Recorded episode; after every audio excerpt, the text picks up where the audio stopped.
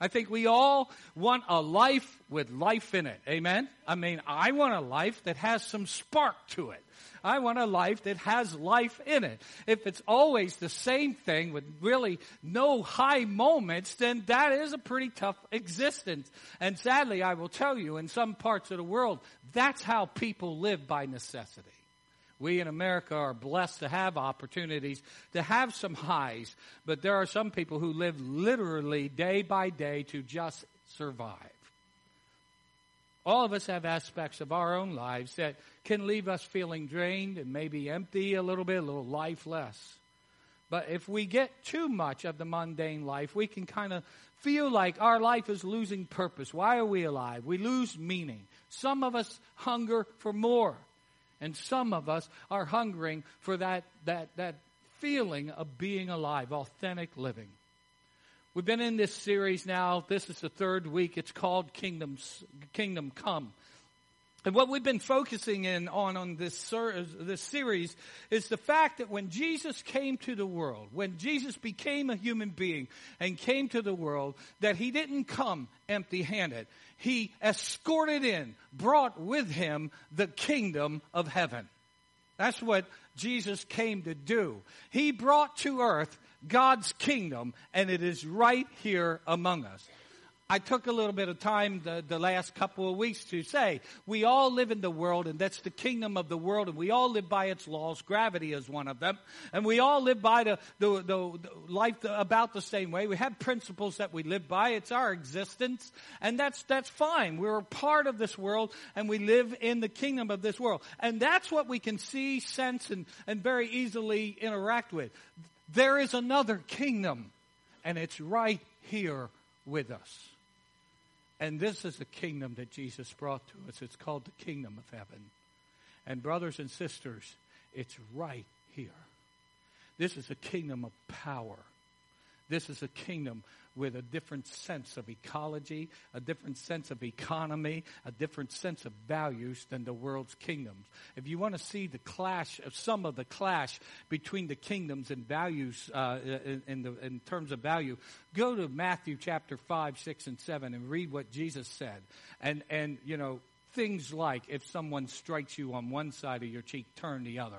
That's not the world's views.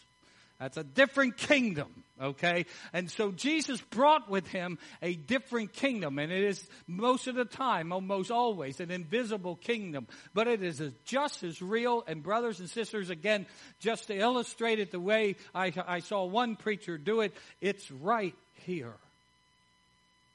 It's right next to you. It's part of the world that you were in. Jesus came to this world, and the kingdom has come.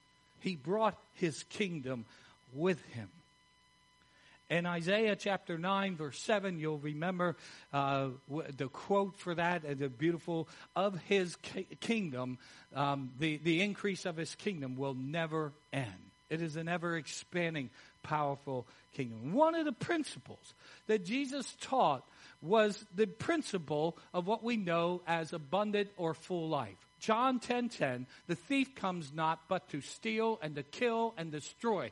But I have come that I might give you life and life to the full.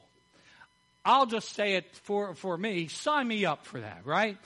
We, we it's uh, many preachers call it the abundant life principle, and it's not what some preachers preach. I'm not trying to sound unkind. It isn't make me rich and I claim a car and I get to have it. It's not that kind of theology, but it's talking about having life in your life, having purpose and joy, having a reason to live, and having the, the access to tap in to supernatural power because of the kingdom that Jesus brought to this world. And folks, I don't think there's very many people who wouldn't want to have that kind of life. It, it is meaningful life and it is a life where we feel alive. It's life abundantly, where it's overflowing. Well, how's that happen? How does that become part of my existence? And if you bear with me for a little bit, I want us to get there by way of what may feel like a circuitous route.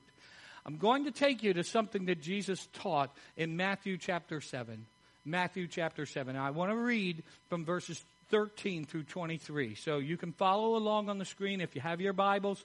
Please open them there so that you can see all of the context. This is Jesus speaking to a large crowd of people, and he said, Enter through the narrow gate, for wide is the gate, and broad is the road that leads to destruction, and many enter through it. But small is the gate, and narrow the road that leads to life, and only a few find it.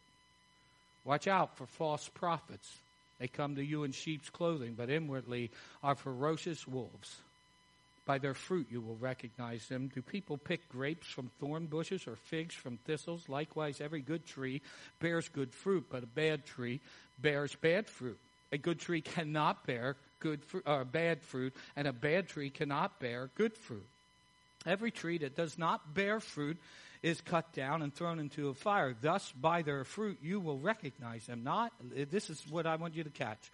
Not everyone who says to me, Lord, Lord, will enter into the kingdom of heaven, but only those who do the will of my Father who is in heaven. Many will say to me on that day, Lord, Lord, did we not prophesy in your name, and in your name drive out demons and perform many miracles? Then I will tell them plainly, I never knew you. Away from me, you evildoers. There's an obvious conundrum in this passage of Scripture and what Jesus will one day tell people at the judgment, I never knew you, he will say. Well, wait a minute. Jesus is God, and he knows everything about each one of us.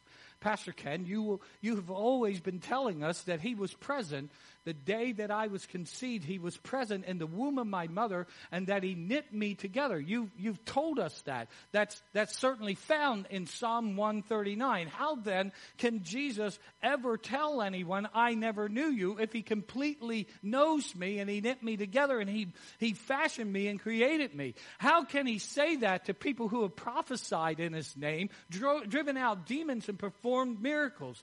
These are people who, it looks like anyway, work powerfully in the name of Jesus. And so, for the, to the best of my ability, I want to give you an answer to this seeming contradiction. And I believe it will all hinge on one word. And that word, for me, is intimacy. Intimacy. I would like to make some statements for you to chew on this morning. And I'm going to teach you, I hope, teach a, a, a kingdom principle. That the kingdom that is already here, the kingdom of heaven, the kingdom of God. I want to teach you a principle, and this is to me maybe the most vital principle of the kingdom of heaven. First statement I want to make is this God wants intimacy with me. I was created to know Him and for Him to know me. It is in my DNA. I submit to you that authentic life, life with real life, is lived only through intimacy with our Creator. Let's think again, as we have before, all the way back to Genesis chapter 2, and that's the story of God creating human beings. And you will remember that according to the Bible, okay, this is not a parable to me. I, I just might as well qualify and tell you, I believe every word of the scriptures, and I believe it happened the way the Bible says it happened. So I do believe that God created one man and one woman, and they were on the earth for quite a long time in a paradise called Eden. It was a beautiful garden. It had no curse upon it. It was a gorgeous place, and it was a it was an existence for them that was incredible. Okay, the Bible tells us that that they lived in a place that was without any kind of scourge or curse. They had bodies that that were as far as human bodies could possibly be, they were perfect bodies. They didn't get weary the way we get weary. They didn't get sick. They, they didn't experience the, the things. And as far as I can understand, they weren't aging. So they had these, these, these great bodies that worked for them. They didn't wake up with aches and pains and things like that. And I don't know how long this existence lasted, but here was the most powerful thing about their existence. They had intimacy with God because every day God would appear and he would walk with them and talk with them. Let me stop for a second and tell you that's huge. That's gigantic. It's I can't wrap my mind fully around this because we're talking about the God who is so big, he fills the expanse of the universe. He breathes stars out with a word. We're talking about the Almighty One. Just to be in his presence is an amazing, humbling, astounding thing. Every day, God came to this paradise called Eden, and every day, like a father to their, his children, was Adam and Eve, and he's, he's having intimate uh, conversation with them. I think it is one of the most incredible experiences that any human being has ever felt, and I don't think any human has had that level of sense. I really don't. God Himself was there. He showed up. They saw His form. I don't know how that happened. I don't know if he towered above them or if he shrunk himself down. I don't know. I just know that God came to them and they heard his voice. The same voice that said, let there be, and boom, light appeared. Let there be, and stars and planets. That powerful voice. And every day they got to intimately talk to God, look him in the eye. I don't know what they talked about, but please don't, please don't come to me and say, I think that would be boring. Because you don't know God if you think that's boring. I'm not trying to sound unkind to you, but your image of God, you shrunk him way down. Because God is, I think, I think when I get to finally lay my eyes on God, I think I'll stare at him for 10,000 years, and every moment of that 10,000 years we'll discover something else. We'll see something else that's greater about him. I think just being in his presence is going to be everything. And so every day, human beings walks in this garden and God is there and he's loving on them. I think they laughed. I think they shared things back and forth. I think he revealed more and more of himself to them, and I think it was an incredible existence for them. They didn't have to work for their food. They didn't have to worry about anything. And every day, they meet with God.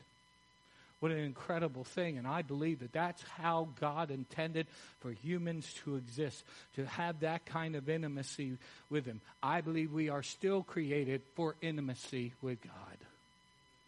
Now, you know, men messed it up. Okay? You know that happened. But I'm saying that we're still born with this. You hear people sometimes, and I, I still, I'm going to harken back for a little while to my young, younger days, and I heard preachers talking, and I heard these kind of words. Every human being has a, a, a, a hole in their lives, and it's a vacuum, and it can only be filled with God. And people attempt to fill this thing, this emptiness in their lives. Their lives have no meaning and no purpose because they don't have a relationship with God. And so they'll attempt to fill it with various things. Sometimes substances are involved in it. Sometimes uh, lifestyle decisions are involved in it. But they try to to to fill this longing that that only God can fill it helps me bolster the argument that you and I were created with a purpose in mind to have intimacy with our Creator. God wants that with you.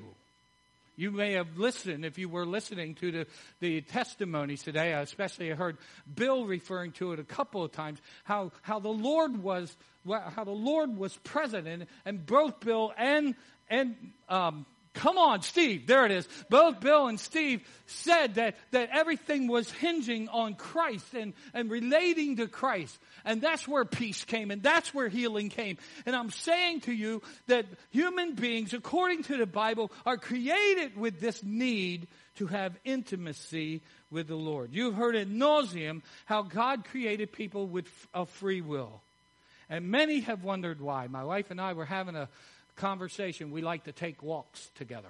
And it's good. I call it exercising the fat man. And we were on a, one of our walks. And, and, um, Darlene, Darlene hates when I say that. I'm in trouble now. Anybody want to have lunch with me? Because I don't think I'm, just kidding. I'm just kidding. But in, on our walk, Darlene and I were discussing, you know, God knows everything and God knew, pre, He pre, has pre knowledge of every human being. The Bible is very clear about that. And this is an astounding thought to me. God creates people that he knows will reject him. God creates people with the knowledge that although he opens his arms and invites them in to have fellowship with him, they will reject him. Why would he make people with free will? And I just, my way of explaining it is, is, is this. I want friends who want to be my friends. Right? Okay, I have a lot of friends in this congregation. I'll pick on Mark for a minute. He's my friend. Okay? And one of the reasons why I'm Mark's friend is because I know he wants to be my friend. If I tried to be his friend and he didn't want to be my friend, it wouldn't be too much of a relationship. I need for him to want to be my friend in order for me to have friendship with, with him. God wants you to want the intimacy that he offers to you. Time and time again, you see Jesus standing up publicly, spreading his arms out like this and saying, Come to me, anyone. And I love that about him. Whoever will. God doesn't look at anything except the fact that you're a human being, and He invites you to come into His embrace, and He invites you to come into the kingdom. He brought the kingdom of heaven here for you. He brought it so that you can have a relationship with God. That's one of the most powerful aspects of the kingdom that has come to us. And Jesus stood and he used the word that translates the best thing that we can translate it in is a word that says, whosoever will. And he doesn't check you at the door. He doesn't say, oh, wait a minute, are you the right sex? Are you the right height? Are you the right culture? Are you the right ethnicity? No! You're a human being. I created you. Come and have intimacy with me. Have a relationship with me. You're built that way. I'm going to move on because we, you know, I just preach too long if I don't. Intimacy is essential from God's perspective. Intimacy is essential from God's perspective. People will be turned away from the judgment because they lack it. It will never be enough to merely know who He is. One must know Him and belong to Him, and He must know us. That's what God, what Jesus is talking about when he said, I never knew you. Of course he knows who you are. Of course he's aware of who you are. But what he wants is a relationship where you learn of one another, if you will. He knows you, but he wants to know your heart is for him. He wants to know your love is for him. And he invites you to be in his kingdom but he's not going to pu- push you in there. He's not going to force you in there. He invites you to be there. In other words, a person has to develop a 24-7 relationship with Jesus if they are to enter into heaven.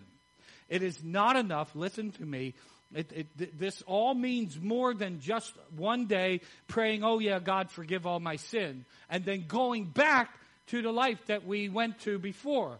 No, if we're going to have intimacy with Him, we change what we are doing and we let go of that to have Him. And I love what Bill said because Bill's been a Christian, oh, maybe two or three days now. And what, I love what he said when he talked about how it gets bigger and better as he grew in the Lord and he just, Jesus gets better. It gets better. And that comes out of intimacy. I don't know how Darlene has stayed married to me for 40 years but she has, and it's gotten better. I'm not trying to say it's perfect yet. I'm sure it isn't. But I will tell you that it's better than it was 40 years ago. Lydia and Dylan, you just wait. It's going to get even better than it is today. Okay? It, that's going to happen. And it comes because we, we take time to be together. We take time to talk to one another. I'm interested in her. She's she's interested in me. you know, so, so it, all of that builds into something that makes it better. And if that's true in a human relationship, how much greater can it be when we take interest in the Lord God and we seek after Him and we go after Him and we have intimacy between us? That's how we're built. There are several instances in the Bible where a phrase like do not be deceived appears in scripture. And certainly the people at judgment, you, you have to think they were the epitome of being deceived. They, they thought they were right with God and they thought that they had done God's work. They taught about Him. It's not, it's not good enough to know about him and know how to teach about him. You have to know him. He has to know you. It's not good enough to I don't know whether they actually it just says that they said this that we we healed people. We we trusted, we prayed and they were healed. It, it could be. It could be. I don't know if that happened or not. God knows. It's not good enough to drive out demons, whether they did or not. If you don't know Christ, what a deception for them. They thought everything was great and they were basing it on what they did and not on their knowledge of Jesus. Listen, do you know him? Do you recognize his voice when he speaks to you in your heart? Do you know what Jesus wants of you because you seek him and have intimacy with him? Do you know when he's moving you? That's how you can be you can know that you are right with God. Let me suggest some things to you. I'm trying to be kind here. This is rough, okay? I'm just going to buckle up, okay? But I'm going to say this. Let me suggest to you that if you think of and refer to Jesus as the man upstairs, if that is your attitude to him, then I think it's a clear sign that you lack real intimacy because Jesus is far more than the man upstairs. He's far more than your best friend. He is the Lord of lords and King of kings. He is the God of glory. If you have seared your conscience again and again by deliberately repeating, repeatedly committing sins that you know the Bible says is sin, and you rationalize it away and say God understands, that's a clear sign that you don't know God the way you need to know Him, and that He doesn't know you the way He needs to know you. But if that's easy for you to do, that's a clear sign you have an issue spiritually speaking. If you have little or no appetite for His Word, it's a clear sign that you lack intimacy. If you have little or no appetite to worship Him, listen to me. That's why, for me, I don't want to go through a worship service. I, and listen, I'm stepping all over myself. I'll finish one thought and then go to the next. Uh, when I come to church and I come come to worship God, I never want to be guilty of just going through the motions. I don't want to just sing songs. I can sing anywhere I want to sing. I love to sing, by the way. I can sing. I don't come here to sing. I come here to worship the Lord God. And if it's nothing to you, and and there's when when worship is happening, you, eh, if your attitude toward it is no big deal, and I'm just going to wait until the songs are over. If that's your attitude, then I'm just going to say that that's a sign that maybe you lack intimacy with the Creator, because you can connect to the Lord if you know how, if you learn Him, and He will He will minister to your heart. It's such an important thing for us to remember. The second thing I was going to say. Um, please don't get all caught up in style and get all caught up in in the talent level or lack thereof. Listen, I can go into almost any church and if there's genuine worship going up, whatever the songs are, if they are beautiful hymns, I love hymns and I will worship to the beautiful hymns. If they are high church and it's organs, pipe organs and all that, not my favorite style, but I can worship. If, if you got if you break out into a, uh, a, a powerful chorus of "And Can It Be," I'm there. I'm getting blessed with that. But let me tell you, I, I can rock Southern gospel. I can rock modern worship. As long as it's worship, I'm good. And I'm just trying to say, folks, let's not get that caught up in all of that. Okay, let's just worship the Lord. Let's come in with an attitude of praise and be ready to do it. Okay, that was free and that wasn't in my notes. Finally, true intimacy with God highlights what's important. Highlights what's important. Howard Rutledge, a United States Air Force pilot, was shot down over North Vietnam very early in the early stages of the war at Vietnam. And he spent several miserable years in the hands of captors before he was finally released at the war's conclusion. It was misery for him. In his book, a book he wrote called In the Presence of Mine Enemies, he reflects on the inner resources from which he drew in those arduous days that's where life seemed intolerable to him. I'm quoting him directly here now. During those longer periods of enforced reflection, it became so much easier to separate the important from the trivial and the worthwhile from the waste. For example, in the past, I usually worked and played very hard on Sundays, and I had no time to go to church. For my wife, Phyllis, uh, I'm sorry, for years, my wife, Phyllis, had encouraged me to join the family at church. She never nagged and never scolded she just kept hoping, but I was too busy, too preoccupied to spend one or two short hours a week thinking about really important things. Now the sights and sounds and smells of death are all around me. And my hunger for spiritual food soon outdid my hunger for a good steak. Now I wanted to know about that part of me that will never die. Now I wanted to talk about God and Christ and the church.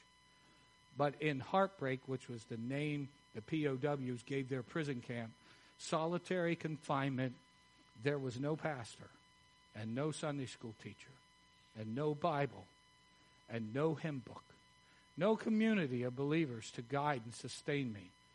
I had completely neglected my, the spiritual dimension of my life, and it took prison to show me how empty life is without God. A couple weeks ago, we recorded a Sunday school lesson in here. We don't normally record our Sunday school lessons, but we did a couple weeks ago as Amy Sigley stood before the Sunday school class that she had last taught prior to that about nine and a half months. Amy had a, an injury. Uh, she had a shelf come off the wall and struck her in the head and it caused her to have a severe concussion. And she was physically unable to teach Sunday school. She was our adult Sunday school teacher, and she had such a severe concussion that it almost completely debilitated her. She couldn't remember anything. She couldn't come into church and retain anything that she had heard when I preached, as much as she has, at, prior to the concussion, told me she loves my preaching. She was incapacitated. She couldn't read because she couldn't read. She lost all of her ability to understand the words in front of her, so she was unable. She couldn't focus. She was dizzy, and uh, just this whole myriad of symptoms. And for Amy, her capacity to worship God, to be intimate with God, she couldn't pray because she couldn't concentrate. Her prayers were two or three words, and that was all she could get out. And it was all taken away from her. And it broke her heart. Because Amy is a worshiper, Amy is a God lover, and she loves her intimacy with Christ. Christ was good in it all, and, and she's experiencing improvement and healing by God's grace. But there was a point where she was told, You might not get any better than this. And I, I spent I'm, I spent a second to say we're going to post this, okay, this on on our website some way, or maybe in in one of our uh, where we archive our sermons. And I want you to look it up, and I want you to listen to this lesson, because it might give you a little appreciation for the ability you have to have intimacy with your Creator. To God, it was important. To God, it is important, and it's why Jesus came. He brought the kingdom of God to us so that we can have intimacy with God again. God calls us there, but we must go there.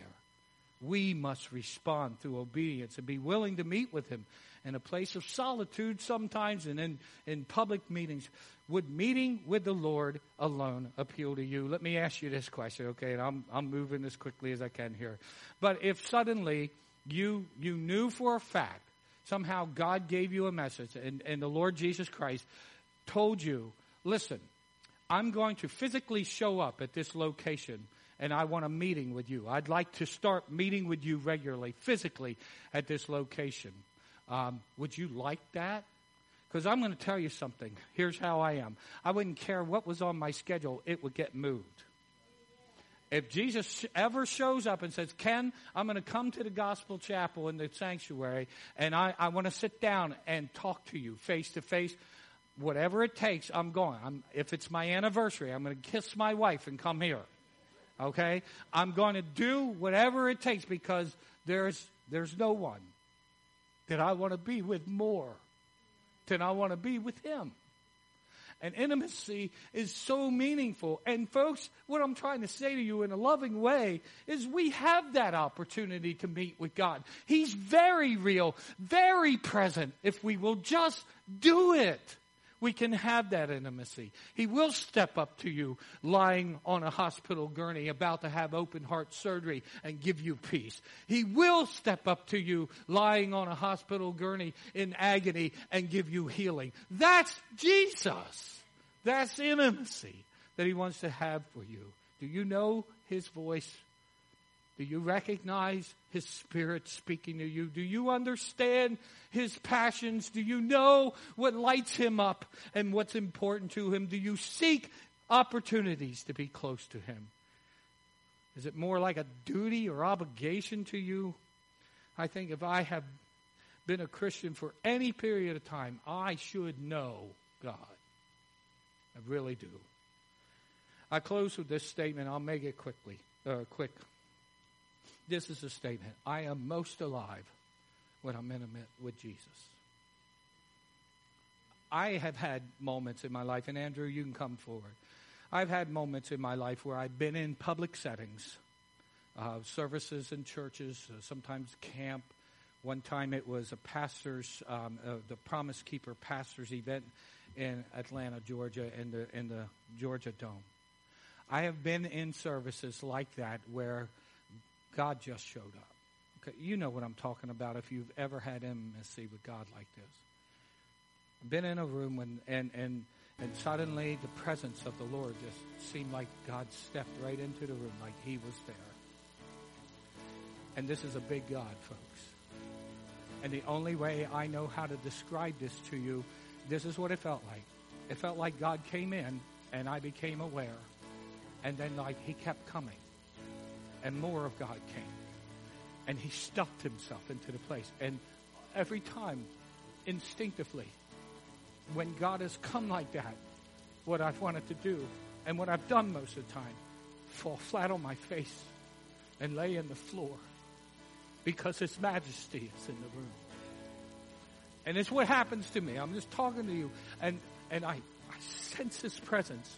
There have been times when he has shown up and I was just overjoyed because God was good. And I've been known to run. Just run and praise God. I've been known to shout. I've been known to jump up and down. But but most of the time in those cases, what I what happens to me is I shut up and I worship. I just get low. I've been alone with the Lord. I, I remember one in particular on a mountainside. I was there and I looked out at this, this beautiful gorge up in in um, um, I forget the name of the county. Anyway, it's called World's End State Park up that way, and and there was this place where I stood. I, from my vantage point, it looked like God had just drug His finger through the dirt and created this beautiful gorge, and I stood in awe of Him. I looked up at the vast sky, and I don't know how else to say it. God showed up. It was just Him and I, and I fell on my face before Him and I worshipped Him. And there have been times when God has come in such a powerful way, I have said to him, I'm not sure I can live through more of you right now, God. That's how I felt. So much of his presence. And I just am sharing this to tell you there's not a moment I can speak to you about in my life where I feel more alive than when I'm in God's presence like that. Okay, I love him. And I'm built to worship him and as I said, there will be a day, God willing, by God's grace, I'll leave this body behind, this imperfect body, and I'll look at him. And I don't know. I doubt it's going to happen this way. This is what I envision. I envision running to him and throwing my arms around whatever I can grab and just laying there praising. I love him. And it is when I feel the most alive is when I have closeness with Him. Here's something I know. For whatever reasons that I can't understand, God's desire for me is to call me son. I get to be His son. And He is my Heavenly Father. And I love Him. I know that. There's a kingdom principle. It took me all this time to get here. Do you want to feel alive? Know Jesus and let Him know you. Open your life to Him and let Him have absolute access. Give Him control of your life. Let Him show you how to order your steps. You will have experiences like I'm talking about. There will be times when God is just going to just rock your world. He's just going to do it. It's what He does.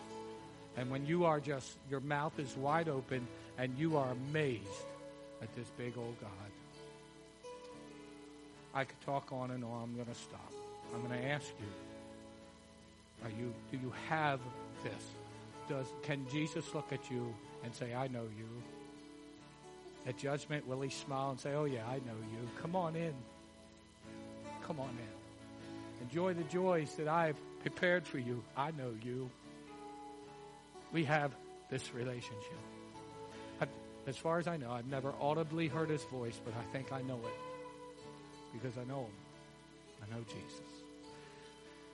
Heads are bowed for just a few moments. Is there somebody here who would say to me, you know what, Pastor Ken?